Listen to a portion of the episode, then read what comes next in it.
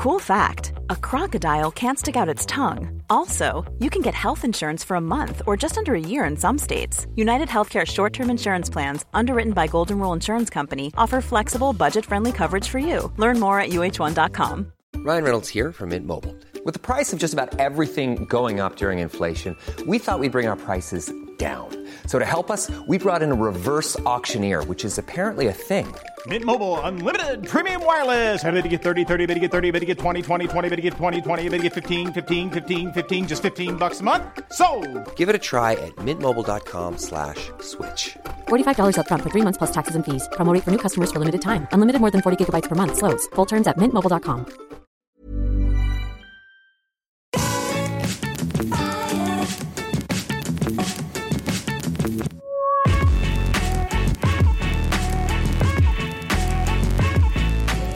Hello, everybody, and welcome back to the Triple Jump podcast. It's a video game podcast. My name is Ben. And my name is Peter. Hello, Peter. Welcome to sunny Newcastle. It is nice today, isn't it? It's very blue sky out there. Hey there, Mr. Blue. What's the face? It's with you. Around. So what? Do? I think do is the rhyming word there. Soon it's gonna start raining again. Uh, uh-huh. What a song, right?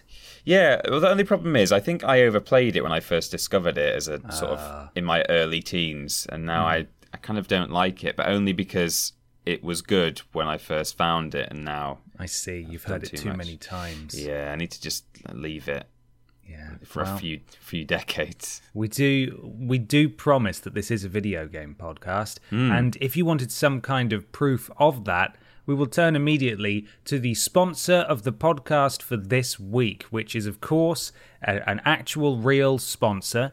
They have Yep. given us money to promote their product on this podcast, and there's a new one every week for some reason. Uh, it's video game related, as always. Again, this is a video game podcast. I have the ad read here. Are you ready for it? Born ready. Introducing the new video game sensation Left for Bread. Oh, mm, yum, yum. So, Left for Bread is a pigeon survival game, Oh, the okay. first of its kind. A pigeon survival game where you have to compete with other pigeons for breadcrumbs, and it's extremely violent. Yeah. Yes. Jeez. Are you in a team of four, or are you a solo, a lone Solo. pitch? Solo. It might Hmm. be a battle royale. I'm not sure. I should find out. But I think uh, I- think it's just a survival game. I don't think it's multiplayer. I think it's you're just against a horde of AI pigeons. I mean, you. Well, I'm not going to say you joke because this is obviously a real sponsor, Mm-hmm, definitely. But I think there is actually a, a pigeon game that came out in like the past the past year, isn't there? There's like a pigeon. It's like a it's like a VR game or a Switch game or something where you play as a pigeon. Oh, that was the predecessor to this one, Oh, okay. Well, made by the same people. Yeah, They made wow. whatever that was, and now they're making Left for Bread. yeah. The slightly more adult version, the the more the more grown up version. Mm-hmm. Mm-hmm. Oh, wow. And I don't want to get you too excited, Peter. Mm-hmm. But it's out right now. Oh my god! Really? And it's on your phone. Look, look, it's it's on your phone. Look, Oh, oh, it's on my it's on my phone. It's on your phone. They did a deal with um, with Apple to push it to every single iDevice in the world without their permission, just like that U2 album. just like the U2 album. Yeah. Yes. And so Brilliant. everybody's got a copy of Left for Bread now, unless you're on Android, in which case I hope Lucky you're you. enjoying your superior battery life. Yeah. Huh? Idiots. God. I mean, hang on. I've just realised I'm on Android. So how how are come you? it's? I thought how- you had an Apple. No, I used to, but I'm on I'm on a Google phone now. Oh so my God. how Well- come it's been pushed to my Android phone? How's this happened? You've caught me in a lie because Ah. this isn't real. Oh, bummer. Bummer. I wish it were real. Sadly, it's not. Left for Bread is not real. Uh, the actual sponsor of this podcast, as is the case each and every week. You should really know by now. I can't believe we're still tricking you on episode 78, but there Idiots. we are. You fools! Um, the real sponsors are our patrons over at patreon.com forward slash team triple jump, where for as little as 25 cents, American cents, per week, that's $1 per month, you can ask questions for this podcast. We put the post up on a Tuesday, we pick the questions on a Wednesday, then we record it on a Thursday. Thursday. And then we And- edit it on ed- edit it, edit it on Friday, and something else. I've lost the song. I can't. Yeah, remember we we started too late in the week there. We were saying Yeah. Thursday already, but before the getting the weekend way ahead bit. of ourselves. Well, does Yeah. Monday really exist anymore in this current current day and age?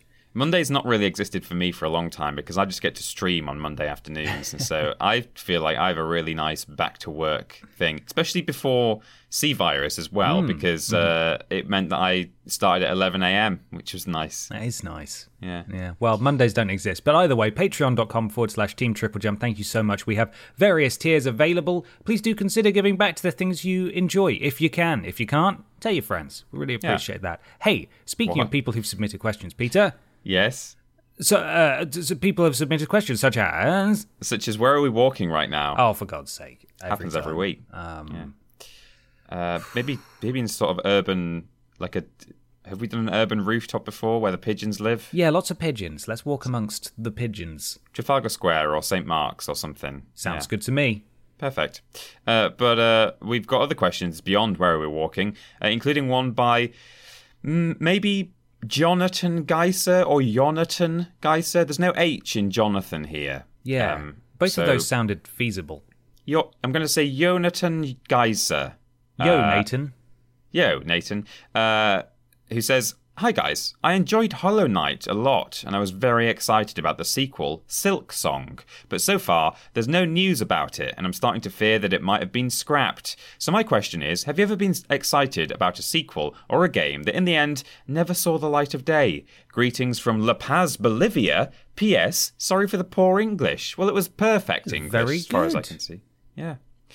Um, oh man, there's all kinds of games that you know became vaporware or are still in production, Yeah. supposedly that you know looking Beyond Good and to. Evil 2. Well, of course, I wasn't even going to mention that. whatever that wild game is that he was also making. Wild was, yeah, was one I was going to bring up. Yeah, that- Anything that, Michel Ancel has worked on in the past Yeah. decade. r- probably Rayman and Rabbids are never coming out again. Um, but uh, beyond beyond those, beyond those, uh, I I used to really enjoy. I've talked about this a couple of times before. I think um, Baldur's Gate Dark Alliance. So I'm not really familiar with the regular Baldur's Gate series, but on console, I think on PS2 and on Xbox, um, there was a similar kind of top-down, uh, third-person hack and slash RPG, Baldur's Gate Dark Alliance, and it had a sequel as well. Both of them were very good. They had um, well, it wasn't split screen co-op. They had co-op where you know there were two two characters running around on the same screen. Uh, that was super fun. Uh, really enjoyed it. Great music. I think it was Jeremy Soule. Um, and the third one, oh sorry, the second one ended with a very very open ending where some sort of henchman character who seemed like a bit of a throwaway villain. Uh, after you'd killed the big bad, it showed the henchman sort of scuttling off to like a sort of Egyptian sarcophagus kind of thing that he was talking to, and he was like, "Oh, master, the the the other bad guy has been killed. Now I will prepare your sail barge at once." Who's the master? I know it was a big conspiracy. Something was going on, and then it never happened. And I don't know why, because they were really well. I think it's because uh, it was made by like Black Isle and someone else, or like Wizards of the Coast, and like I don't know, one of the companies went out of business. Um, so I think that was partly it. Um, but other than that, I think also you know there's a whole load of Star Wars games that never came out, which uh, you know some of them looked really good, some of them didn't, but some of them did. Thirteen thirteen. Uh, Yep. The Amy Hennig one, which I think little bits of that made it into Jedi Fallen Order, but like you know the the proper like sort of Uncharted style RPG that they did a tiny little ga- gameplay clip of. Uh, that looked great, and it, it never happened. Um, Rubbish. Yeah, terrible, rubbish. What a waste. I'm amazed that she's still making games. If I were her, having been through what she's been through, I think I, would Yeah. have, I think I would have given up now, just in disgust at how I've been tr- uh, uh, been treated, Tret. threatened. Yeah, Yeah, it's not just that. Like, I mean, anyone who was treated like that would feel bad and want to want to ditch it and throw in the towel. But like on top of that, she's like top of her game. She's like Premier League, you know, video game writer. Absolutely. You know, it's It's one thing like- treating just anyone like that, but especially you, sh- you shouldn't be doing that to the top dogs. she's like Amy Amy Ronaldo. Yeah, and she she is. she went to uh, she went to Liverpool Mm-hmm. and did a physical, and then was let go. And this is this is her this is her prime playing years, right? Yeah, right. She was let go, and then she went to another top flight club in Europe. Same thing happened. Yeah. And and now she's like, screw you guys, I'm going to set up my own football league and just go do my own thing. And I think she's now working at a, an indie studio or she set one up or something like that. But Mm-hmm. I'm sure whatever she makes will be worth paying attention to because she is really good. And it's such a shame is. that she's had what? When was Uncharted 3? 2012? oh god, a long time ago. I think it's yeah. 2012. That's that's a long time to be that good at making games and be working on games and not have them be released. That's unfortunate. That's the thing is, it's not like she take she's taken a break. She's been working on stuff in that time, and all of it has just been cancelled or She was also working on Uncharted 4 too, but it sounds like there may have been there, no no concrete information has ever come out, but it sounds like she may have been forced off the project. Right. Um, but yeah, she should just go into business with uh, Hideo Kojima. right. know, the spurned the spurned party. Yeah, yeah, it'd be great. I think so. What games were you hoping would come and never did? I have two oddities and one major one. Hmm. Um, did you know that at one point there was going to be a Bioshock game on PSP? No, not on PSP. It was going to be an original Bioshock game. Wow. And it, they talked about it and then they didn't, and it went away. And they never ah. spoke about it again. The other was a port of Oblivion on PSP. Jeez. Now, okay. I don't know how that would have looked or played, but it was in development and there were screenshots in magazines I was reading at the time. And like everything else, that just sort of quietly disappeared. But that was the prospect of Oblivion in whatever form on PSP go, yeah. was extremely exciting. This is long before Skyrim on Switch. That would be, Yeah. you know, it would have been the, probably the first game of its kind on a portable console. It was Citation crazy. needed. It would have been 2007, 2008, thereabouts. Um, Wow. Yeah, absolutely gutted. Those those were that was I, that was one of those moments where I remember reading that and thinking, "Wow, this is the future. Yeah. This is the future of games." Incredible. yeah. But no, of course it didn't happen. My main one though is Time Splitters 4, yeah. Yeah. uh, which of course, you know, we love Time Splitters, you and I. Uh, Yeah. Not, don't really care for Time Splitters 1. Time Splitters 2, uh, great campaign, Hmm. not brilliant in the way of story, but the arcade, the local multiplayer was where it really was outstanding. And then Future Perfect just did everything right. It was great. yeah. Even when you emulate it and the walls disappear, you have fun. Still fun. Still Yeah. fun. So the basic story, for people who aren't familiar, it was uh, Time Splitters uh, was made by Free Radical Design, uh, made up of ex Rare employees. After they Hmm. basically after they finished working on the likes of GoldenEye on the Nintendo Yeah. 64, so that's where its tell. DNA comes from. Yeah, definitely. The humor's there. It, it's it's great. Anyway, Even the HUD, like the health and Yes. armor and stuff, is very similar. is very similar. And unfortunately, after Time Splitters Future Perfect, they decided to make a marquee exclusive PS3 game called Haze. And mm. Haze was really bad. And they got about halfway through making Haze and then decided, I want to make Time Splitters 4 instead. And so they just started making it and releasing a load of screenshots and they kept talking about it. And Haze wasn't even out at this point. And then when Haze came out and it completely flopped, the studio went bust. It was then bought by, I think, Crytek. Um, Yeah. Crytek UK. It was absorbed into Crytek UK, Free Radical. I'm assuming most of the people left at that point anyway. And then they had the, the IP for ages. There was a fan Time Splitters 2 remake, and I, I don't know if that's still happening. There was talks of them porting Time Splitters 2 to uh, to to sort of a digital release on PS3, so you could play multiplayer online instead of just local. Uh, that didn't happen, and now THQ Nordic's got the license, and hopefully that'll be the the subject of one of their mad remakes. But who knows? Yeah. Because all the all we've got at the moment is um, magazines with pictures of the time splitters chimps in Yes. them. You know, that was the kind of thing they were releasing around the time of four. Like, oh, it's it's happening, Look and at then these various No. character concepts. I think there was a fishbowl man who was a robot. Hmm. yeah, I think he was literally called RoboFish. Oh, there that we guy. go. There Yeah. we go.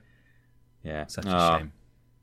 Rip. What could well, hopefully not rip forever. Yeah. but Might happen. Yeah. Who knows? They've got like 12,000 projects in development, so Yeah. Who knows? It's got to be one of them, surely. hopefully. Hope we can hope. But hey, if we wanted to know, so I realize I'm saying but hey a lot. I've just caught myself on that and I apologize. Oh. I've not noticed, but now I will. But if you say whoops. it again.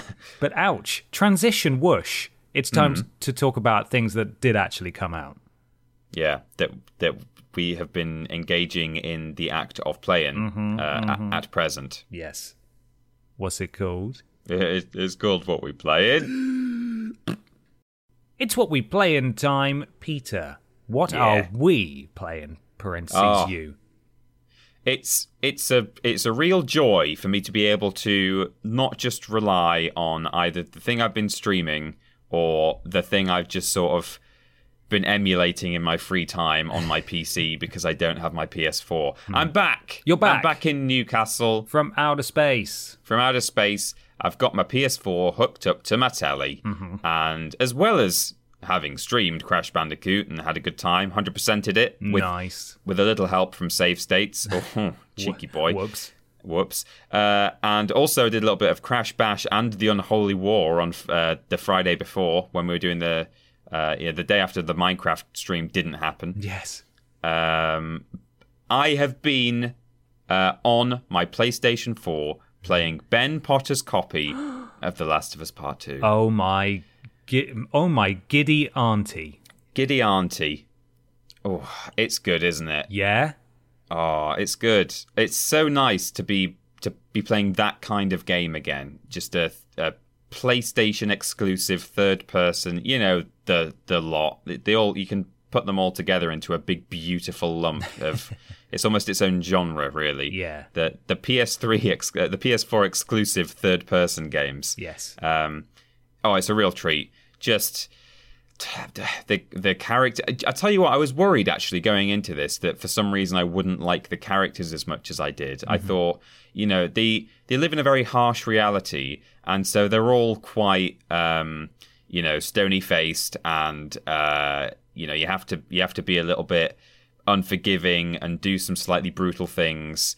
And you know, t- going into the game, I was like am I going to be able to relate to these people because I know in a survival situation like that all I would look for is a gun and one bullet that's all I would need Wow. Uh, Okay. not to be too crude uh, no. well, well, crude, that's a fascinating insight into you as a person. I think. would you really want to live in that reality I wouldn't think want I to. don't- I think I'd be more scared of dying than I would be of living.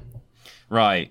Uh, I mean, I, I wouldn't mind living in the, the sort of the, the commune thing from the end of The Last of Us Part One. Right. Uh, you know, that was nice enough if you just lived in there forever. Yeah. But uh, yeah. Anyway, I thought I can't relate to these people. They're too tough and survivalist. Fortunately, yeah, really liking them all, all the characters, Mm-hmm. uh, and uh, God, it looks great. It plays great. Even just like the control scheme feels good. Uh, there's the crafting, and the, obviously, I'm trying to talk about anything else but the story. vaguely. Because Would I- you like me to ask you some questions? Some vague questions. Sure, if you like, yeah. Uh, well, I'll tell you, I'm Hmm. probably I don't know, two hours in, Okay. or three hours, but that's with doing exactly what you've been doing, uh, which is skirting around every single Yes. room looking for interesting bits and bobs. Of course. Um, so Excellent. uh, the the thing has happened, yeah, though. that thing. Good. You're past that. Then you're. But the the adventure awaits, right? Yeah, so there was a spoiler that Ben and I had seen before going into this game. Fortunately for me, it still kind of took me by surprise the way it the way it happened. So I still kind of got something out of it actually. Um, I don't think I expected it to happen at that moment or Yeah. uh, yeah, I don't know. So It sucks. Yeah. It sucks that we had it spoiled, but it is, you know, it happens so early on that Mm. it really doesn't, you know, doesn't affect. It didn't affect my appreciation for the rest of the game at all. No, and I think you could. e- I could probably have seen it coming, not from the beginning, but like from maybe sort of half an hour ahead of when it happens, just because of other things that are going on. You know, it- Yeah. even as a going in without the spoiler, I think you would maybe have an idea that it was, it could happen. So yeah, Nice. Yeah. How loud is your PS4 when you're playing it? Is it all right? seems okay actually, as far as I'm, as far as I've noticed. Yeah, okay. Um, That's pretty good. But but then Amy is normally sitting next to me on the on. The, this is my fiance, not Amy Hennig. um, right. Yeah. sitting just- next to right. me. Let's see what those bastards at Naughty Dog have been doing, eh? Yeah. Normally sitting next to me playing The Sims 4 on a laptop, which does sort of, you know, want to take off and go to space. I so see. I see. uh, maybe that's drowning out the PS4. Yeah. The the what I thought you were going to say was how loud or like what's the volume balance like on your TV because I found that I've had to turn it up a lot for you know just the more subdued conversational bits when Mm-hmm. they've they found shelter or you know people are just chatting in a in a house and then you know you'll get out into the into the wilds and god the the screaming and the moaning Yes. and oh Yes. wow How do you feel about the violence, level of violence so far? Because the first game was really brutal. I remember the E3 demo where the where it sort of cuts to black as the as the I think Joel either takes a pipe or a brick and just smashes it into a guy's face. yeah. Um, or like he he pulls a gun on a guy and like he pulls the trigger and and the guy's like no no! And as soon as it the the bullet fires you know it, it cuts to black. And the crowd was like oh wow. That's crazy. That's so violent. And then this game just just makes that look like baby hour It is because I with games like this, and you know, again, Uncharted Four and other other such games, I really like the stealth segments. I'm sure some people jump into segments like that and they want to just like fire the first shot and then have a have a proper fight with with all the monsters, Yeah. all the all the infected. But I really like sneaking around and trying to clear out an entire room without being spotted. Yeah, that's what I and do you know, too. you throwing bricks around to like distract people and yeah it's it's super fun but it means that i'm doing the stealth takedowns on a lot of enemies and every single time it just seems really quite nasty even just Yes. that and then on top of that yeah you've got things happening in cutscenes that are really quite horrific i'll tell you what though something that this might be the first time this has happened to me. I must be getting old. Uh, something that has, I don't want to say offended me the most, but that that I've sort of almost winced at now and then is there's a lot of swearing, unnecessary swearing. Oh, no. You know, Ellie needs to wash her mouth out with soap. I think if she can scavenge any from somewhere. yeah because well i suppose so they they f about everything in this game, and again, I can understand why. It's a pretty har- harsh reality they're living with, and also, you know, Amy made the point that yeah, they swear a lot, but it's actually a good representation of sort of young people. You know, that kind of age, you do sort of f everything. Yeah, to be uh, fair, as Ellie, it were. Ellie didn't know you were going to be there watching the whole time. No. you know, she thought it was a private conversation that she was having. But uh, Yeah. I am impressed that that is that is your takeaway from a game where you rip people's throats out. It's not when I say that it's the thing I've that's, that's appalled me the most. That's not to say that other things haven't also appalled me a lot. It's just everything about this game is appalling It in the best way. Well, Um, there are various yeah, Facebook groups that I can I can point you in the direction of that would that would love to have you.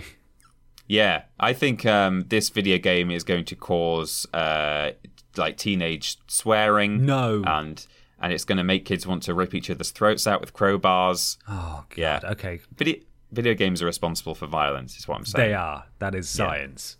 Yeah. It's a true Um, fact. But uh, you're on a scale of uh, uncomfortable but sticking with it, or hesitant to, wow, this is really good, and I'm having a wonderful time in spite of the fact that I've killed dogs so far. uh, where how are you finding it? I've not yet killed a dog, but I'm a, that's that's no spoiler. I've seen I've seen dogs. Oh, don't worry, you the- will you'll kill Peter. You will kill dogs. Great. Yeah, I remember seeing the gameplay that they revealed uh, months ago now, where Mm-hmm. you kill dogs. So yeah, Uh, on a scale of one to ten, I'm yeah thoroughly enjoying this. It's a good like nine out of ten. Can't wait to go back to it every night. Mm-hmm. Um, and it's very. There's something about it that feels kind of even more linear than any of these games I've played before. Than than your Uncharted's and your and your Last of Us. Well, when I say linear, there are some very open areas where you can do a lot of exploring. But I, I, I don't know the the way the way things are strung together with uh, dialogue when you're riding around and cutscenes, and uh, the game is able to funnel you through effectively corridors. Uh, even though you're outdoors and there's trees, you don't. I never felt like I kind of bumped into an invisible wall or Mm-hmm. really thick trees that I can't go through. It just kind of managed to make me go the right way very naturally. Yeah, there's Um, lots of know, very a- clever areas like that. Uh, even Yeah. even the more open ones, you always end up going the right way. yeah somehow. yeah it's sort of it's the most linear i've felt without kind of noticing that it's linear if that makes any sense whatsoever Mm-hmm. like it's it's just funneling me very naturally and i'm never ending up too off piste like any any more off piste than i want to be so Yeah. very masterfully done i think It is. Yeah. It is very Brilliant very game. good game. yeah so that's my uh, next few weeks of uh, what we play in, I'm sure. Yeah, Um, I look or week or so, forward maybe. to hearing uh, how you're finding it. I imagine it will take you more than a week. It took me Yeah. it took me quite a long while to get through it. If you're clearing out all the rooms Yeah, and stuff. it's a it's a long old game. It'll surprise you. The first sort of very open bit where you you know it's the equivalent of like Mm-hmm. um uh uncharted uh lost legacy where you can like drive around in the in the jeep Yes. to all the towers and stuff the first bit like that uh yeah i was there for ages Mm-hmm. in in the best way kind of like you know checking out every little building and yeah Did you get the trophy for clearing it all out?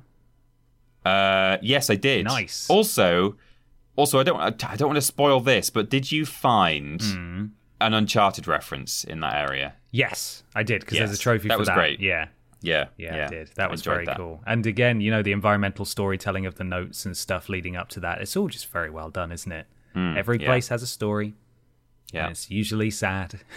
Yes, yeah, lots of notes well of people saying, "I've got to shoot my daughter" or Yeah. whatever. I'm I'm sick. I'll I'll meet you soon. And then later on, you find another note saying, "My husband's sick. I don't know where he is." Yeah, Oh, great. Well, I know where he is, and I'm Yeah. wearing his hat. Oh God. Okay. Well, uh, what have you been playing? Anything more cheerful? well, once again, Peter, I've been all over this week. Uh, Hmm. Ghost of Tsushima is finished and it is platinumed. Finished and platinumed? Yeah. Wow. Good game. Good game. Yeah. I enjoyed it very much. Um, Good. Yeah. No, I, I don't really. I do have some criticisms. I, I, I, as I've said a couple of times on the podcast, I ended up enjoying this game way more than I initially thought I would. I was quite apprehensive going into this one, but I think it's just a really good open world game.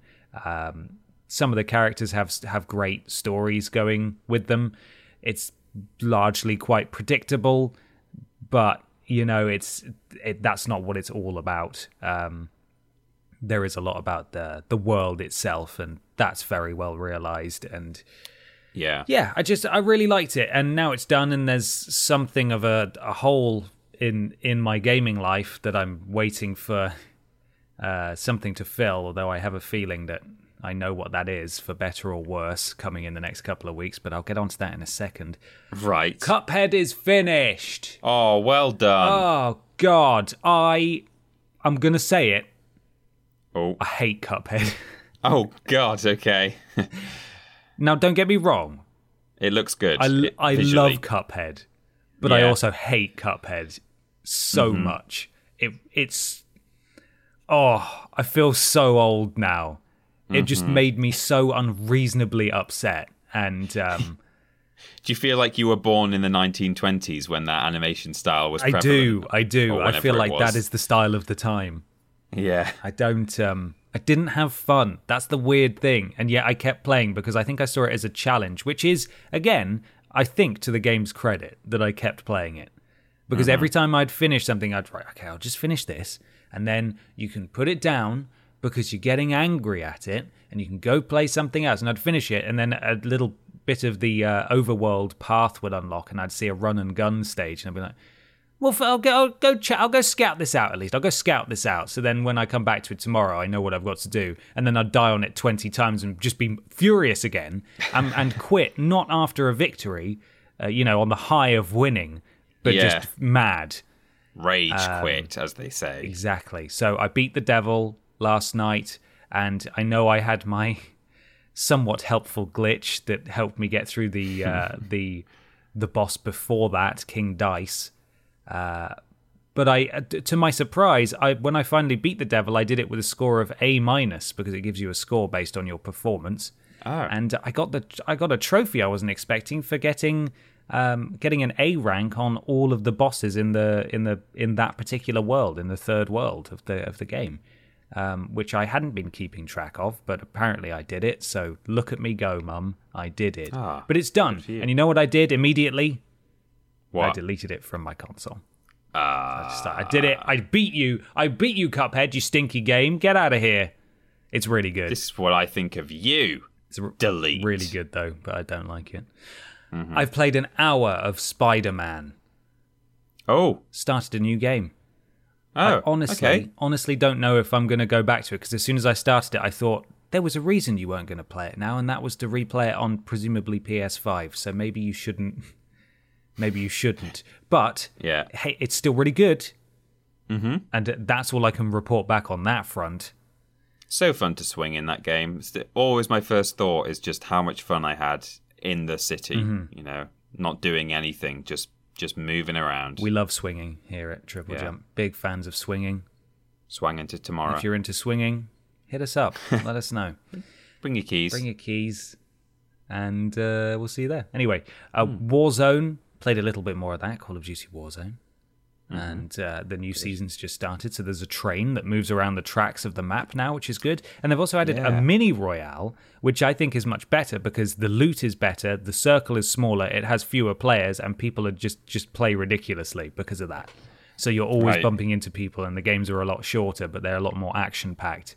And uh, I, I climbed the roof with my team, and there were two other teams on separate rooftops, and we are all just firing and sniping and firing rockets at each other. And it was ridiculous, and that never happens Oh, in the full version. So uh, there's something to be said for that uh, that mini royale that they've got going on at the moment. But for Mm-hmm. some reason, they tend to patch these out after a little while. These little experimental modes. So um, that's a shame because I think it's really Yeah. good.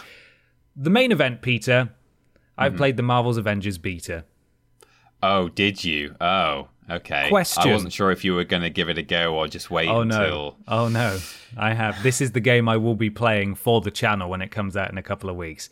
Yeah. Question for you, Peter: Have you ever watched the Hulk open a loot box?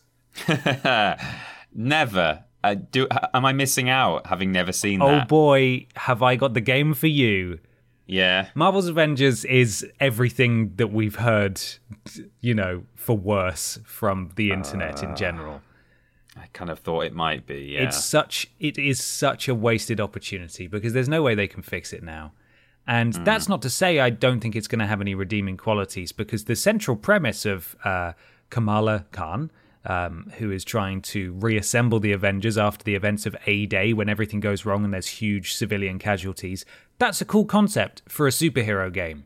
You know, Yeah. fighting through various levels and slowly bringing heroes back. You've got a hub area uh, which I really like, which is I think I can't tell if it's some kind of heli. I think it's a helicarrier, you know, like they have in uh, the, you know the Avengers movies and so on. uh, but it's yeah. decommissioned and it's just you and Bruce Banner on it at the moment. But you can walk around. There's a training area where you can do sort of VR training missions where basically you just play as different heroes in it and how there are combat challenges and stuff. Um, Right. But there's also the living quarters of each of the former Avengers members that you you can you have to imagine will be slowly populated throughout the course of the game, and things will be repaired, and there'll be just superheroes walking around that you can interact with and chat to and stuff. And I think that's really Yeah. that's fun. I like that.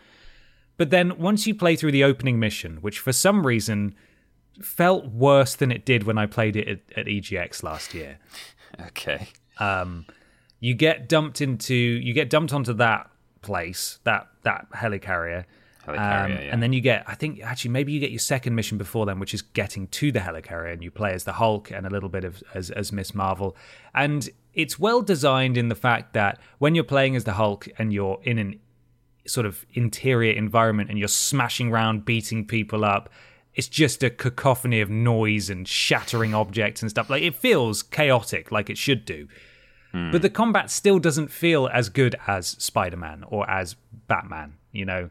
And those are the games it really needs to emulate. And I know that they've inherited something of a poisoned chalice here because they've got the fun task of designing the combat styles for about 12 different people. Uh, yeah, you need it. You need like you have to build a game that works for people with very different powers and abilities and weapons and yeah. Absolutely. But along the way, you've you you get you get resources and nonsense like that. Yeah. And there are chests in the world and the the Hulk kicks the chest. He has an animation for opening the chest, Peter. He kicks it and it says you got 12 BS all right, whatever the hell it is, you know, nonsense grams.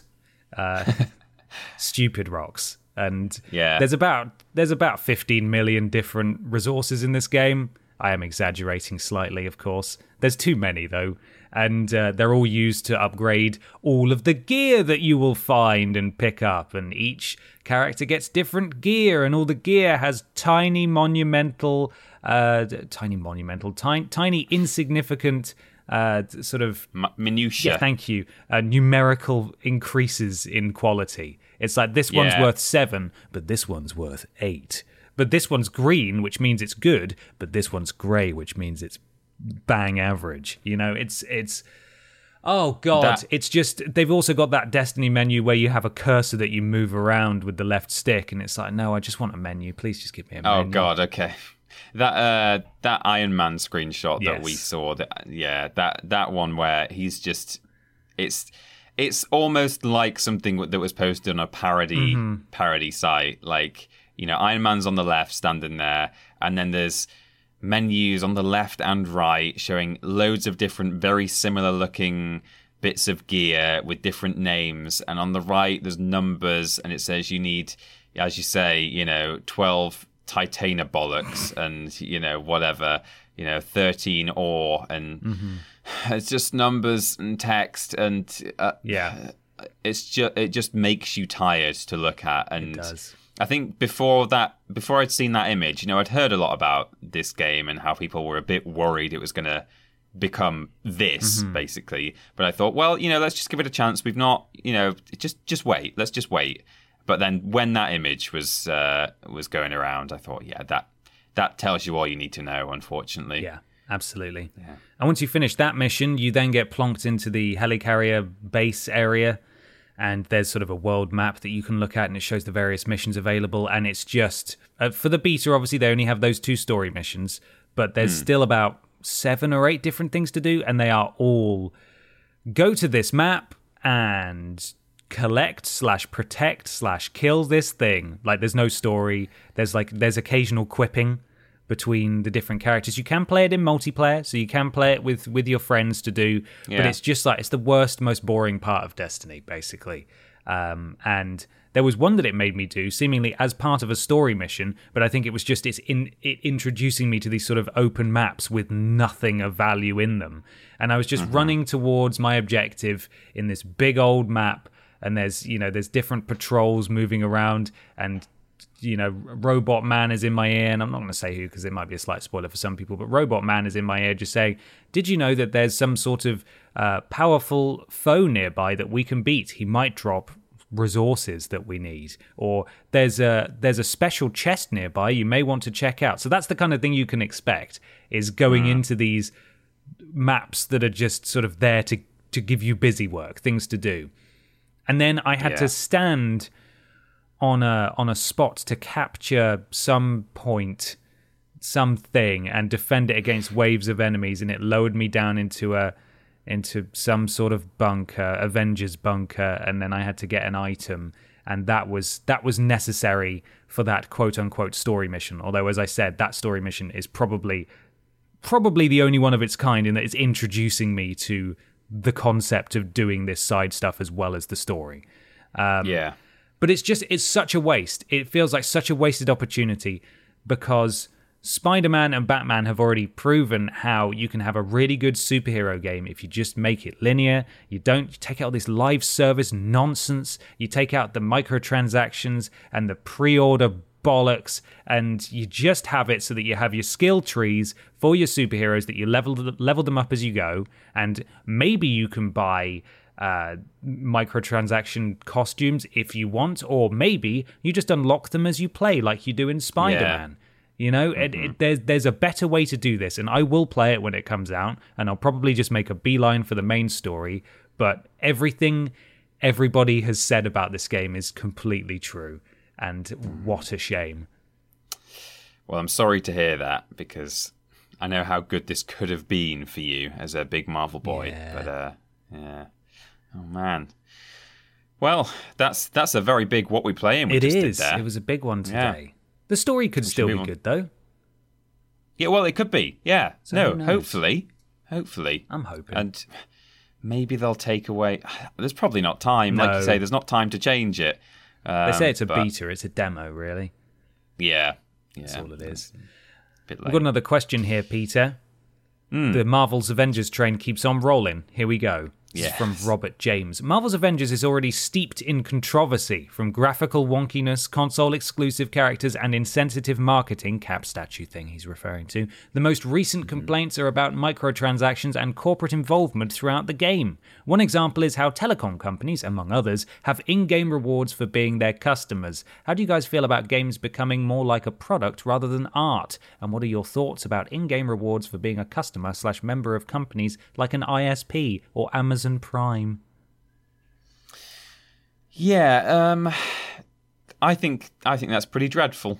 To be Yeah, honest, have you The seen the thought of, skins? like, no, I've not even seen. No, I've not. Okay, I'll but find one. just I'm aware of the, the the notion of like, oh yeah, you get this if yeah, like it says you're a, you're with ISP or a certain ISP or Amazon Prime or something like that.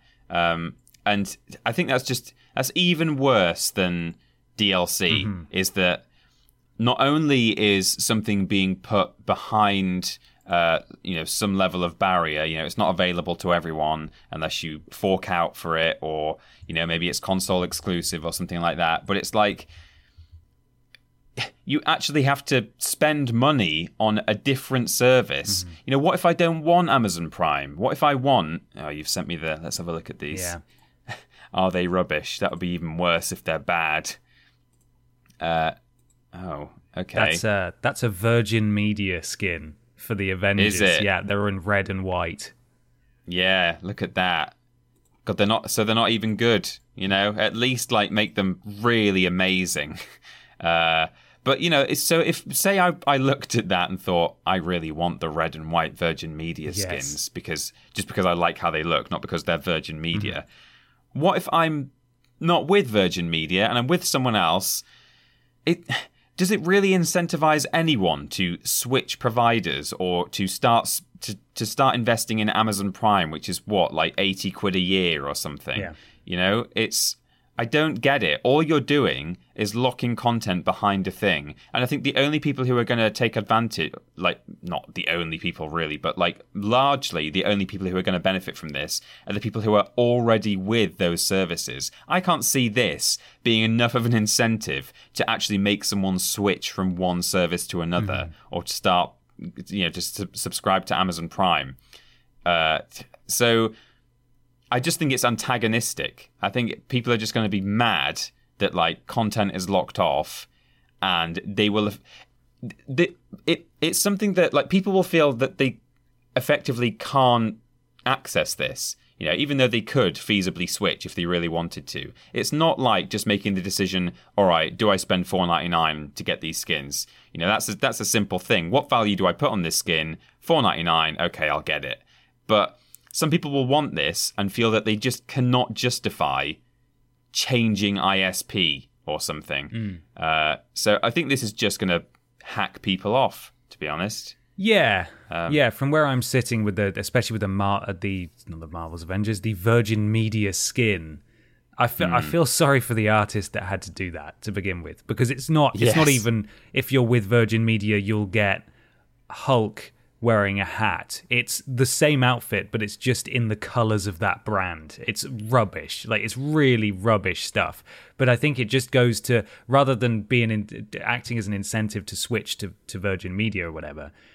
It's hmm. just like it's just sort of like laughable. It's awful.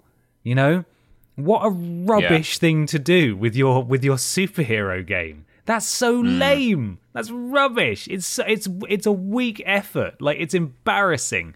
All this stuff is so embarrassing. All the corporate sponsorships and tie-ins, and they're not on the they're not in anyone's good graces anyway. After all the mess ups they've had so far, You No, know, it's yeah. just it's just one thing after another. We all gave them the benefit of the doubt when I think we most people would agree they were unfairly criticized for having Avengers that didn't look like Robert Downey Jr. and Chris Evans, you know, because that Yeah. wasn't going to happen. Spider Man got away with not doing it. Batman got away with not doing it. I don't see why these guys should be subject to the same scrutiny. But when it comes to actually being a good game and practicing fair business, they've just messed it up over and over again, and their excuses are terrible. And I think it's still going to sell really well. But uh, yeah, it's just in terms of the question, what do you guys feel about uh, games becoming more like a product than art? I think a lot of, I mean, a lot of games are insidiously that. You know, I would argue that probably Fortnite is more of a product than a game at this point. You know, it's just it's just a marketing machine. The amount of brands and sponsorships and all that kind of stuff that Fortnite does, promoting movies and and so on and so forth, um, and even games. If you play the beta, you I think you get some kind you get some Hulk hands for Fortnite or something. I'd say Fortnite is just as bad. The difference being that's free to play. This Yeah. isn't. You've got to pay to get in, and if you get it on Xbox One, you are, in many people's eyes, getting the inferior version because you don't even get access to Spider Man, who's know, everyone's favorite superhero. it's just it's It mind blowing. It's absolutely It mind blowing. It's gonna it's going to come out, but I don't think people are gonna like it at all. And it may evolve over time because it's going to be a live service game. But I don't want that. Nobody wants that. Just release Hmm. a superhero game. It could have been a narrative driven, single player, third person action game, and people would have loved it. You know, it would have been could have- fine. They could have tailored levels to certain superheroes as well because uh, the other thing with this is like if you've got some superheroes who can fly and some who can't and some who are super strong and some who are just you know they're just good at fighting or have some good technology or something you know and and uh, y- I don't know how free you are to choose whoever you want to be in different levels uh, of the people you've unlocked. But you know, you have to then make a level that is kind of can be played by various different heroes. Yeah. and you know, and and therefore there are obstacles or challenges there that aren't going to be easily overcome by one person and impossible to overcome by another. Um, so you know, it's it's I guess it's a bit like the Lego games, but they have a very clever way of doing that thing Yeah. where you can, you know, you, you have like a choice of lots of different people. You can switch between them all. Um, but if if they had a very linear uh, game, they could have like a level where you know you you play as the Hulk and you have to do a lot of smashing, and then the next level you're forced to play as someone else, and that level is you know specifically tailored for someone who can fly, and you can do some really cool like flying segments and. Uh, then there's a bit where you swing around as Spider-Man and have to like web up stuff that's falling on people or whatever, you know. Uh, but because they've just sort of made it so that you can kind of do lots of different things, they're not able to like focus it and make it that you know to sort of hone hone the blade, as it were, Right. or uh, yeah. That's why I have hope for the the narrative missions, the single player story missions, because those Yeah. are, as you say, they're they're the, they're the bespoke missions designed for particular heroes to be used. But I think that's also what makes their generic Destiny open worldy areas that much more generic, because they don't just fit, you know, standard five foot eight to six foot high Yeah. characters who can sometimes ride speeder bikes around. You know, you've got people who can fly and swing and stuff, and as a result, you've just got these big empty playgrounds where everyone can play, but nobody feels special. And you're superheroes, and that's not how it should work. Yeah, exactly. Rubbish. And also, yeah, just to to touch on the the part of video games becoming product over Hmm. art, I think the interesting thing is that in the very early days of video games, well, you know, the game was very much a, a game was made to be a game and for fun, and uh, you know, th- there was th- there was an intention of it to be not necessarily art, but just something to be appreciated. I think you know, we got more and more towards art as video games developed. We started out with very simple pixely things, and then, you know, slowly but surely there was an increase in kind of like how things had narratives and became quite cinematic. And now I feel like we've already to an extent, we might have already peaked in certain genres anyway, Mm. and now, yeah, things are going to get worse as like more and more of this shilling and microtransactions and service games as a service uh, kind of it becomes the norm. And Yeah. yeah, it's a shame. I kind of feel like we may have to an extent already had the peak of games being art. There will always continue to be those really excellent artistic cinematic games, but I just hope they don't become the minority. They attempted to make an Avengers Destiny game, but they've definitely landed closer to uh, Anthem. And I think Yeah. they've, you know, they, they they must have had a really really rough development cycle trying to get this right, and they've they've just not got it right. And hopefully, this is the straw that breaks the camel's back for a lot of big publishers who are looking to emulate the success of Destiny and that style Yeah. of game, and looking at this and thinking, ah, turns out people actually hate that if you don't get it perfect. And the only person who gets it right is Destiny because they did it first. And everyone Yeah. who's tried since has immediately had tons of scorn poured on them anyway.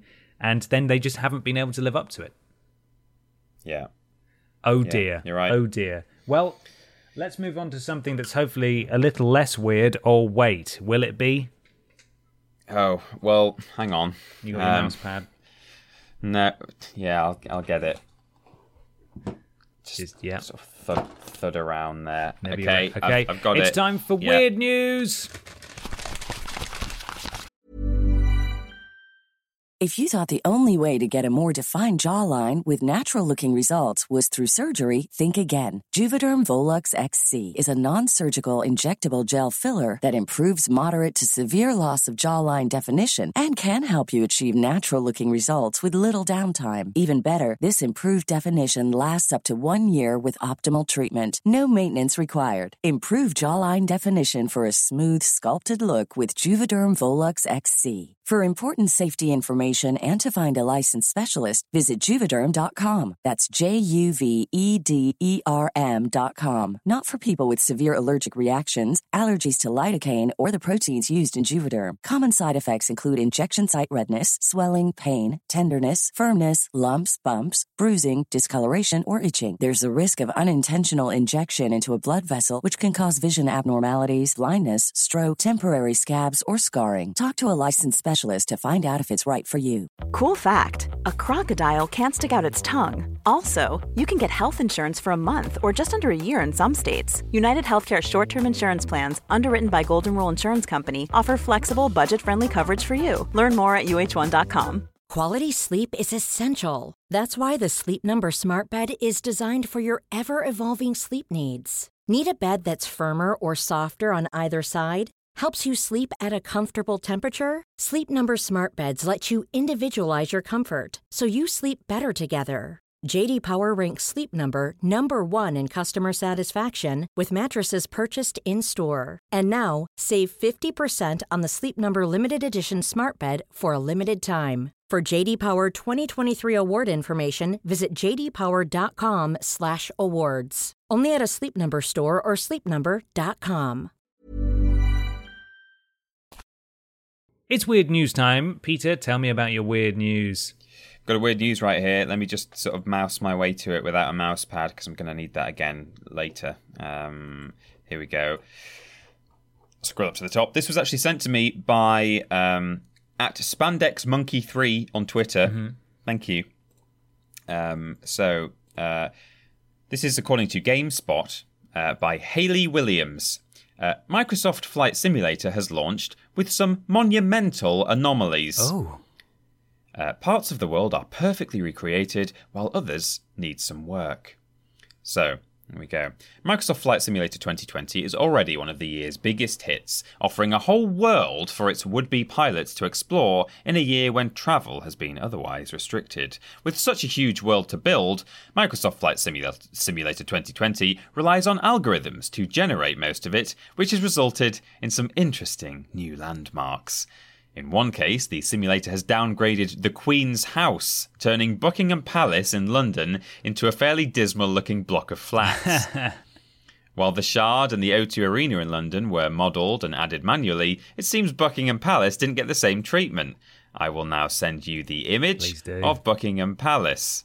Uh, or of the The Queen's the house. sort of yeah the Queen's flat. Uh, here it is. The link to this article will be in the oh description. wow! Look at that. Yeah, It looks like See- a Soviet office block. Yeah, it does. So they've sort of got the shape of it, and the algorithm has looked at that building and its shape, and I think just assumed that it must be a Soviet office block. And that's just the beginning. So now you can see the sort of what mistakes it's making and how it's doing it. Uh, you'll kind of get an idea of what I go on to describe. Likewise, uh, Sydney Harbour sports a loving recreation of the Opera House, uh, but the uh, iconic Harbour Bridge has been replaced by a much more generic freeway bridge. So uh, the bridge at Sydney Harbour is looks a bit like the Tyne Bridge. It's got a big sort of arch on it. You know, it's quite nice looking. It's now just a just a motorway running across the the water. Okay. Um, Edinburgh Castle in Scotland didn't escape Flight Simulator's divine wrath either. Uh, again, just some student accommodation in the shape of the walls of Edinburgh Castle. oh, for God's really. sake! Just horrible looking. A bridge in Portland includes a wallpaper pastiche of trucks on a road. So that one does include the big sort of Tyne Bridge style arch on it, but the arch is completely opaque. It doesn't have like struts in it or columns. Right. It's just a a filled in arch, and on the side of that arch is a pasted on image of cars on a road, which, unless you're at the exact right angle, looks like they're just sort of driving up the side of the bridge. Like a wily Really weird. coyote roadrunner Yes. trap. Exactly. You're waiting for the train to drive out of the, the painted tunnel. Yes. Yeah. Uh, it, it's really good. It goes on. Apparently, the game doesn't quite know what to do with certain types of foliage. Uh, and there's an embedded tweet here. It says, By far my favorite Microsoft's uh, simulator quirk is that it doesn't know how to handle palm trees. So, Southern California is full of these terrifying obelisks jutting forth from the pavement. It's really weird. Like, all of the pavements just have, like, strange stone columns just kind of Oh, no. placed on the street. Um, but maybe best of all, Melbourne, Australia sports an impossibly tall and thin skyscraper that very much invades your airspace. Uh, and here is that for your viewing pleasure. Again, check the link dump for this article if you want to see it. Is that? Yeah, that's going. going. Oh wow! Yeah. Uh, it looks like a nerd pole, doesn't It it? does. A That's, Minecraft. that's impossibly tall. Um, so I think the assumption is that uh, they they may have used. I can't remember where I saw this actually. It was somewhere else. Someone had written a comment saying there's some kind of database on the internet of like buildings around the world, and someone wonders if they accidentally added a zero to the number of stories.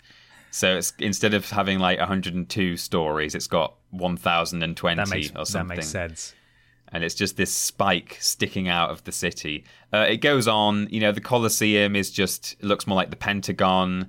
Uh, there's a, a statue um, in uh, the, the Statue of Unity in India uh, is the tallest statue on the planet, uh, and it's this. It looks like um, you know the the thing out of Game of Thrones where they sail under the guy's legs. Uh, it looks like that. It's a real statue, uh, but it sort of stands on this cliff. Uh, now it's just a small building, and the statue's missing, and it just looks ridiculous. It's just like it looks like I don't know an aquarium building or something. Right. And instead of the the statue on top of it that's like 182 meters tall, it's just not there. So it's just a building now Oh, with no rubbish. iconic statue. Yeah. Um, and it just goes on and on with just weirdly uh, generated stuff. Mm-hmm. There's like sort of strange uh, buildings with foliage on top of them that look like something out of The Last of Us. Um, so, you know, I appreciate the effort that they tried to use an algorithm to map what I'm assuming might be the entire world, actually. Um, and, you know, some of it's gone well. But I'm just surprised that they didn't check things like the Colosseum and Buckingham Palace, you know? yeah, major Sydney Harbour major Bridge. landmarks from from big cities. Edinburgh Castle because in previous flight sim games those were manually modelled and placed there so that you could go and visit them. Uh, but apparently they didn't get the same treatment Nah, in this game. who needs it? Which is a shame. Yeah. So I would highly recommend checking out the link to that, or or just doing a quick Google and finding a similar write up because there's some amazing photos of not iconic landmarks. Um, but yeah, that's it's a bit weird. Wow, that's Um, unfortunate. hit me back with some weirdness, Ben. Sure. Uh, this this was brought to both of our attention on Twitter by Joe, our Ah, yes. Discord mod. Whoops! E3 did a bad. They did. Whoopsie daisy. This is from GameSpot and James O'Connor. E3 apologizes for linking to strange sexist article on Twitter. One of the f- sorry, It's what I was just going to say. So weird is, that this it happened. is very. St- I don't know how this happened. One No. of the first heralds that the world of gaming was going to be severely disrupted by the uh, C virus pandemic was the cancellation of E E3 2020, making this first making this, sorry, the first year without an E3 since the trade show began in 1995. With numerous ah. online replacements and the bad taste left behind by an enormous data breach following the 2019 show, not to mention companies like Sony pulling away from the event, there's been plenty of reasons to question E3's future. And now, E3 has become embroiled in another controversy, with an ill conceived tweet linking to a sexist article going up on the E3 Twitter account. The since deleted tweet, it was there for a long time, that tweet. Yeah. It was there for a Yeah. really long time. Uh, the, with an ill blah, blah, blah, the since deleted tweet contained a link along with the text great list of games women gamers are playing hyphen any of your favorites make the cut it says Now, number one, that title's not great, but if it just turned out to be a list of 20, the 25 most popular games at the moment, Mm-hmm. then all right, slightly weird that you've gone. Here's what women are playing, Yeah. but at least you know the game choices could be okay. yeah Let's find out whether the game choices were okay. It's well, yeah, no, predictably, but also very quickly. Great list Yes. of games women gamers are playing. Any of your favorites make the cut? I mean, it's difficult to fully extract the context there, but it does sound like they are they are assuming that everyone who follows them is a man and Yeah, therefore has completely different tastes from women gamers. Yeah, we don't think your favorites will have made the cut on this women. Yeah, look at this list, but let us weird women gamers. Don't they like weird games, huh? Those women Yeah. gamers. Any of your favorites there? It's just so bizarre. It's so weird. Anyway, Do women play your favorite game? Find out by clicking this link. you won't believe because it's not true what we've put in this article. The article it linked to was called 25 online games that women enjoy on, on sorry, that women enjoy. And I think it says on parade is is what it says immediately afterwards. So I don't know if that's the website or if that's also part of the headline that hmm. women enjoy on parade. While the women are parading, I don't really understand. And it was an SEO optimized list of games that women play, it says in parentheses, uh, peppered with quotes from user reviews and market research. Games included Kim Kardashian's Hollywood, Solitaire, and Animal Crossing New Horizons. The issue Tetris here was on there as well. was it? Yeah. The issue because it was just an SEO list. Like there was there was Hmm. no it wasn't put together by a person. It's just keywords in a list. yeah. The issue here is not that these are lesser or inferior games. The article was extremely prescriptive about the uh, sorts of games that are for women and was clearly produced to produce keywords clicks, sorry, rather than actually presenting recommendations and included many stereotypes. Diamonds are a girl's best friend, the Bejeweled Classic entry reads. Oh god, I didn't see that. The list- I saw that Bejeweled was on there, but not that it said that. Diamonds are a girl's best friend. Yeah, the list seems to have been taken down too, but we would not link to it regardless. After an outcry, the E3 Twitter account removed the tweet and posted a brief apology. We messed up. We are taking down the post and apologize for perpetuating a, pe- perpetuating a harmful stereotype. We will do better. E E3 2021 is scheduled for June 15th to the 17th next year. It'll likely look very different from previous E3s, though. But hey, ladies, Bejeweled 10 is going to Oh, be there. God, it's And diamonds are a girl's best friend. I mean, obviously, that's awful, but at the same time, how does this happen? It's like THQ Nordic all over again. How did they? How did they get into that eight chan AMA? How did they? Yeah. How does how does this happen? And why did it stay live for so long? It almost feels like the entire thing was done by AI. So, like, the list was generated by a robot, Mm-hmm. and then it almost feels like that some sort of bot on the part of E3 found it and said, I'm going to post this because you can't believe that any human being would be involved in Yeah. that. But sadly, I think maybe they were. Awful. Um, Really rubbish. Right, well, that was our weird news. We we are running long, so let's smash through this next question from Henry. Her. Henry Henry H says, "Hey lads, what are some of your general thoughts on DLC? One of my friends is vehemently against them, saying that it's something that should have just been included from the start. While I love the thought of getting new content after a while, uh, a while after the game was, was released, despite the extra cost. Keep up the good work and stay safe." Thank you, Henry. So, thank you, Henry. So, I guess in in this case, we can assume we're talking about paid DLC, just for the sake of the question. Yes, right. Um, I, I have I have thoughts.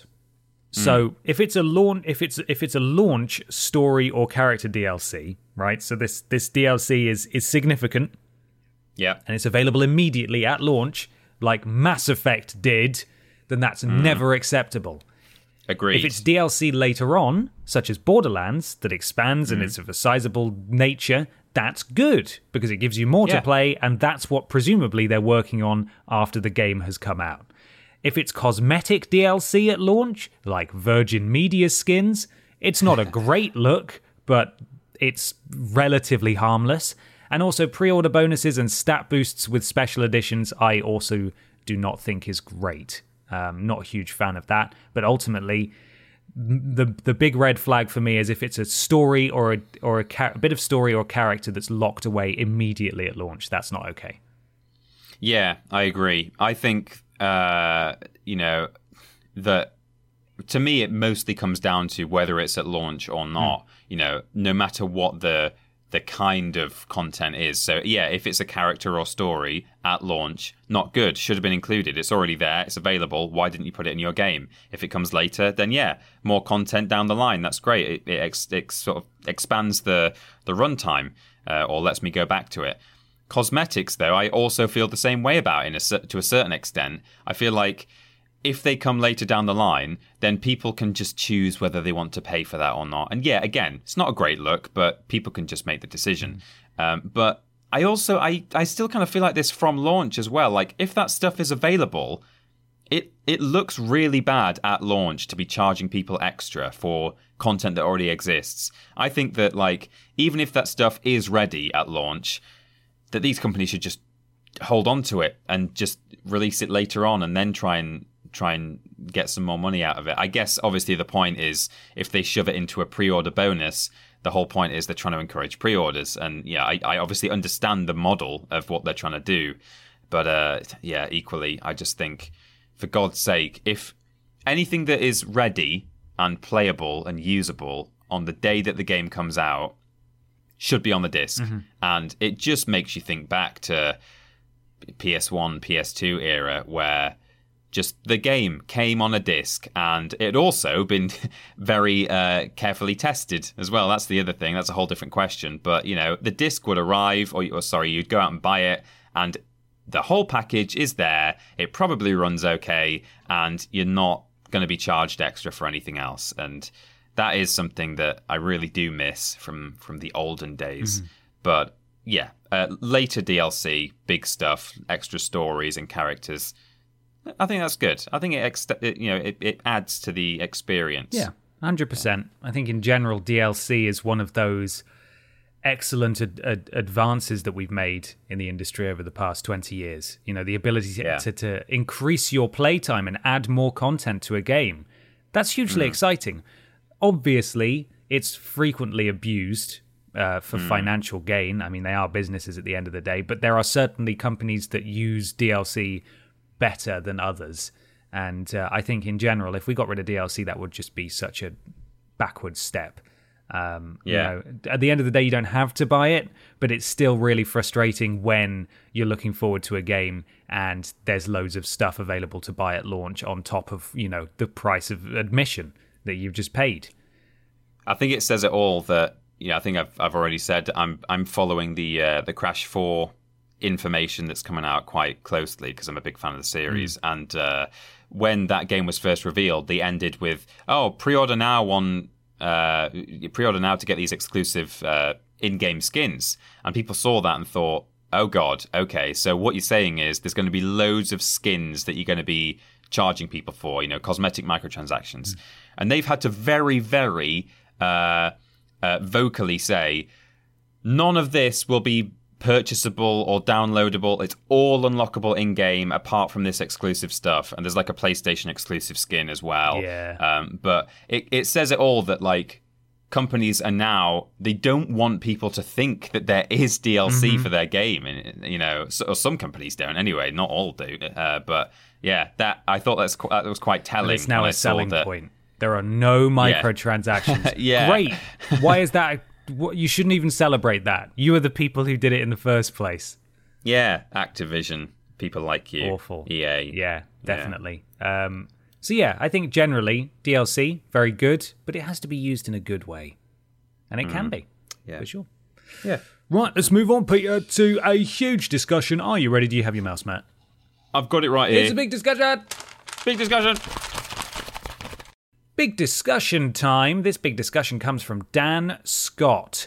Hmm. Hello to my two favourite internet boys. Oh, stop. Hmm. Halo Infinite got delayed recently, and whilst delays are nothing new, they seem to be occurring way more frequently in the best year 2020 as well as late Trademark. 2019. And I was wondering, C virus aside, do you think that these do you think these days that developers are under more pressure to create perfection, or are consumers growing more impatient as the medium grows, or is it even a side effect of crunch, with higher ups demanding completion in an unrealistic time frame? Keep up the excellent work. Much love, Peter Yes. talk to me about uh, some games that were delayed this year. Marvel's Avengers, Cyberpunk 2077, Dying Light 2, Final Fantasy Crystal Chronicles Remastered, Gods and Monsters, Halo Infinite, Psychonauts 2, Rainbow Six Quarantine, Skulls and, Skull and Bones, The Dark Pictures Anthology, Little Hope, Vampire the Masquerade, Bloodlines 2, Wasteland 3, Watch Dogs Legion, full stop. Hey, that's a lot of games, and obviously a lot of games. a lot of games were delayed into this year to begin with, like Yeah. The Last of Us. You know that's now out, but that was also delayed. Final Fantasy VII remake, obviously, hugely Mm. delayed. Um, so there's a lot of stuff. Cyberpunk as well has also been delayed. Was that in there? Yes. No. It was, yeah. Was it? Yes, Yes, it is. So top, it is. Sorry. Um, Okay. But yeah, there's there's there's been a lot of delays. Um, I think I don't know if you've noticed this as well, Peter, but see, people seem to be more accepting and understanding of delays than they were um, recently. Yeah. Some people still get up in arms about it, but I think a lot of people are accepting that. Hey, you know, you guys have held your hands up and said you need more time and whatever, just make it good. You know, but that doesn't mean that it's been a, a good year for delays because it's definitely been a a, a a landmark year for delays. Um, Yeah. I think some of these games probably just weren't ready beyond the impact of the C virus, but I'm sure Exactly. that that has it's surely made an impact, you know, as well. Hmm.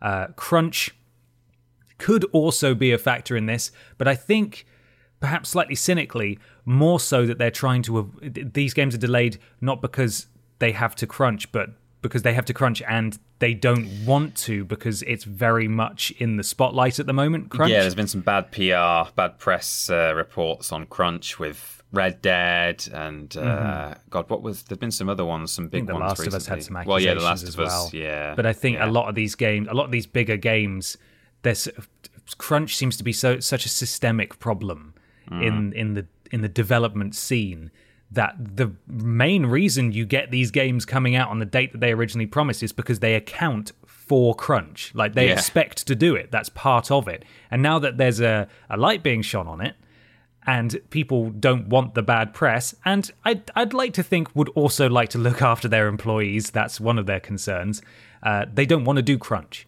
and so that could be a major reason why these games are being delayed is because companies are starting to realize that maybe they can't get away with factoring that into their release projection for a game Yeah, I think this ties into a lot of to, to various things we've talked about in the past two or three weeks on this podcast. I think number one, I, I agree that like I don't think Halo Infinite is necessarily a direct result of coronavirus. You know, the the the delay on that. I think they did sort of mention that at least in passing in their statement, but it's fairly obvious that really they just they kind of goofed. They've been spending a they spent a long time on this game, and maybe some of the tech kind of fell behind, or some of the uh, the quality is was still stuck in the years that they started making this rather than very contemporary stuff.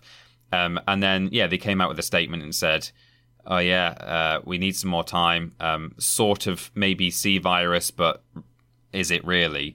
Um, but on top of that, I think um, you know, we talked about the change in what 70% or 80% or 90% means nowadays with a good game.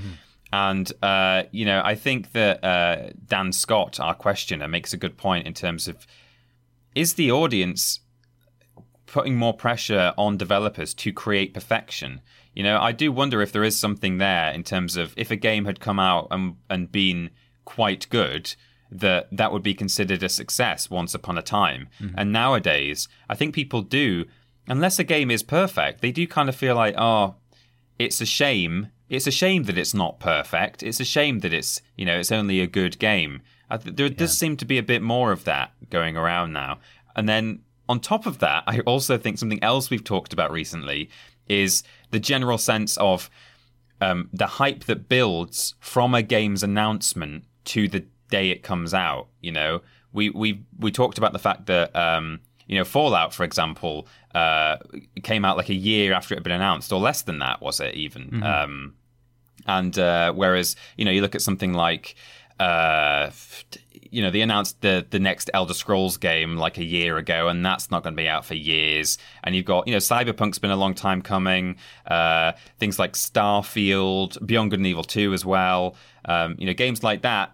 When people wait for that long, I think that they expect something a lot better. And I t- surely it, it seems safer to spend as much time on something as, as you need to as a developer, but maybe don't get don't don't start whetting people's appetites so early, Yeah, um, because that is right. going to increase the pressure and the the expectation of perfection. You're going to people are going to say, "Well, you've had eight years to work on this, or you've had ten years. Why isn't it the best thing I've ever played?" So Yeah, no, I think you're bang on. They're, they're, I think some developers and publishers are their own worst enemy, as we have discussed before in terms of managing expectations and hype. Just don't talk about your game until you're at least confidently a year out. You know, Yeah. something could go wrong. You could be a year out, and then there could be a global pandemic, and that could genuinely throw a spanner in the works. But people talk about these games and announce them so early uh, that that that has to cause a knock-on effect. And I think it's just the nature of being an entertainment medium as well. Certainly, just factors into it. It's exactly the same with music. It's exactly the same with movies. At the end of the day, they are subjective, but at least as far as games go, and from a technical standpoint with movies, if a shot is bad or whatever, or you know, if if a game there's there's just a mechanic that's broken or there's a bug, you know, you can say that is bad. Uh, but when you've got these games that are worth tens, maybe hundreds of millions of dollars in terms of how much it's cost to make them, you expect a lot from them, and you should. True. Because surely the publishers and investors expect a lot from them too. You know, they they need a return on investment, and if they have the right marketing budget, there's a good chance they'll get that back regardless of the score. I'm sure Assassin's Creed has made a lot of money with every single game, regardless of its varying Metacritic scores, just because of the the strength of the IP. But Yeah. if you've got a game, like you say, like Starfield, that presumably they've been working on for a long time, they announced way too early, and they're going to be spending tens of millions of dollars on, people will expect so much from it. And if it hmm. under delivers, then that's going to not not even from a you know, it didn't get a 90, it got an 89 or whatever. Um, but like if if it doesn't match people's expectations, the amount of money that was spent on it as well as how long it's been in the wild in terms of in the public consciousness announced also plays into it because it's just it's entertainment. And if you're spending a lot of money on something, you expect it to be really good. And you know, that's just that's that's just how it works, right? Yeah, yeah, it's the time and money. It just raises everyone's expectations. Imagine if, uh, so let's say Starfield comes out and it's a sort of 80, 87% game, which is, you know, good, Mm-hmm. Yeah. I guess. Uh, it's, yeah, it's good. It's good, Uh, it's getting really, really up in my standards now. Uh-huh. Is 87% good? Uh, no, but so say it comes out and it's, it's that sort of quality the fact that it's been so long uh, in the works, people might still consider that ultimately not necessarily a failure, but oh well, this really wasn't what it could have been. Yeah. Whereas if you imagine a world where that game had never been announced, it had never been revealed, and then uh, suddenly they go, "Oh, we've got this new game coming out, Starfield. Here's what it's like," Mm-hmm. uh, and then within six months or twelve months, it comes out and it's an eighty-seven percent game. Yeah. That would be a victory. Totally different story. yeah. It's completely different. So, yes, as Peter said, I think it's definitely a combination of various things we've discussed before. Corona almost certainly hasn't has had an impact on delays. Avoiding crunch, yes, definitely. Maybe because they care about their employees, but likely because f- for PR reasons they don't Yeah. want to be doing crunch. Um, but yeah, that's that's also it. You know, some of these games just just won't be ready. They just they just aren't good enough, or they won't be ready, and uh, I mean, we've still had a huge amount of games come out this year. A lot of them, you know, were delayed from 2019, but Yeah. my God, our game of the year episode, you know, when we do that at the end of the year, is going to be totally different from last year's, which was, I think I had six games I was honestly considering, and you couldn't do five because it was just, it just wasn't the strongest year for games last year. Yeah, yeah. I think I had four, and then threw threw a fifth one in Mm-hmm. um, that I sort of touched on, but not really played properly. Yeah, Well, there we are. I hope Yeah. that uh, hope that was something of an insightful conversation. Of course, as always, let us know what you think about what we've discussed via the following means. Our content goes out on YouTube and Twitch.com. Well, YouTube.com and Twitch.tv, I should say, forward slash Team Triple Jump. And when we're streaming on there, we're modded by Lord Brotovich, Cecil Prumps, Mads the Dactyl, and Trowling Badger. They all do a great job. So uh, come watch us on there. We've got social media, twitter.com and facebook.com forward slash Team Triple Jump. Luke Eldon looks after Facebook. Thank you, Luke. Doing an excellent job. We've got a Patreon, patreon.com forward slash team triple jump. You can ask questions on this podcast, worst games ever, two days early, um, and uh, all kinds of merchandise and stuff like that. Check it out. Discord, bit.ly forward slash team triple jump. That's modded by Jack and Joe. Thank you, Jack and Joe. Uh, podcast. Uh, if you're watching on YouTube, you can get the audio version at play.acast.com forward slash s forward slash triple jump. There's a website, it's triplej.mup, and we've got a shop on there, triplej.mup forward slash shop. It's where we've got t shirts and mugs and a swimming costume for some reason.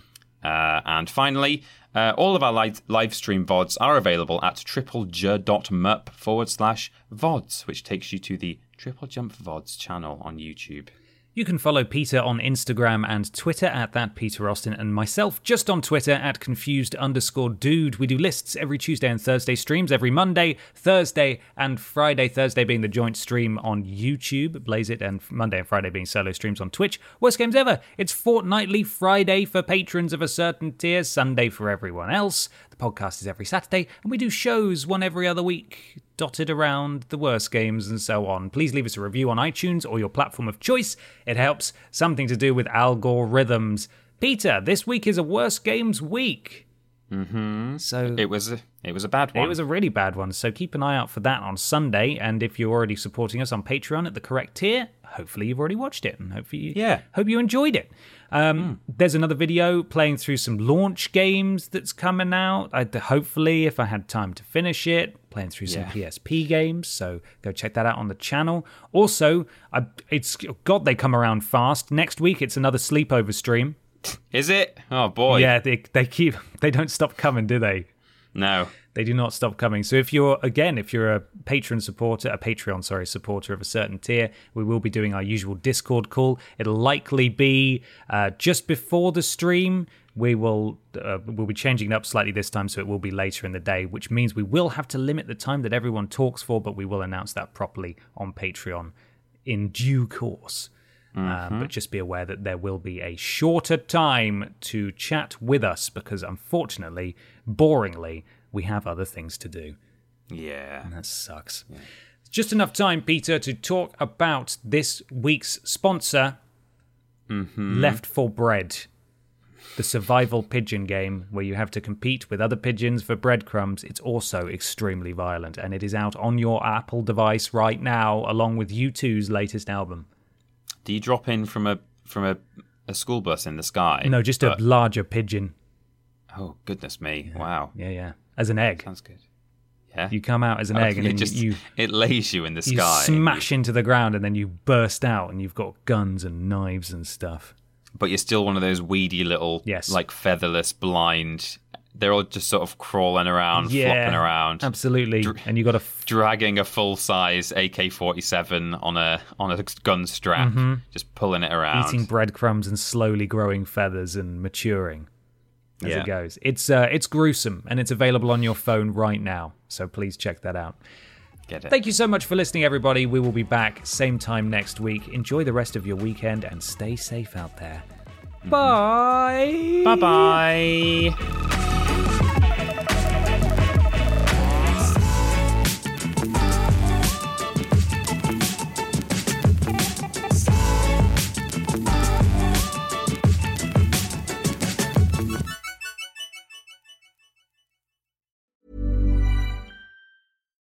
Hi, I'm Daniel, founder of Pretty Litter. Cats and cat owners deserve better than any old fashioned litter. That's why I teamed up with scientists and veterinarians to create Pretty Litter. Its innovative crystal formula has superior odor control and weighs up to 80% less than clay litter. Pretty Litter even monitors health by changing colors to help detect early signs of potential illness. It's the world's smartest kitty litter.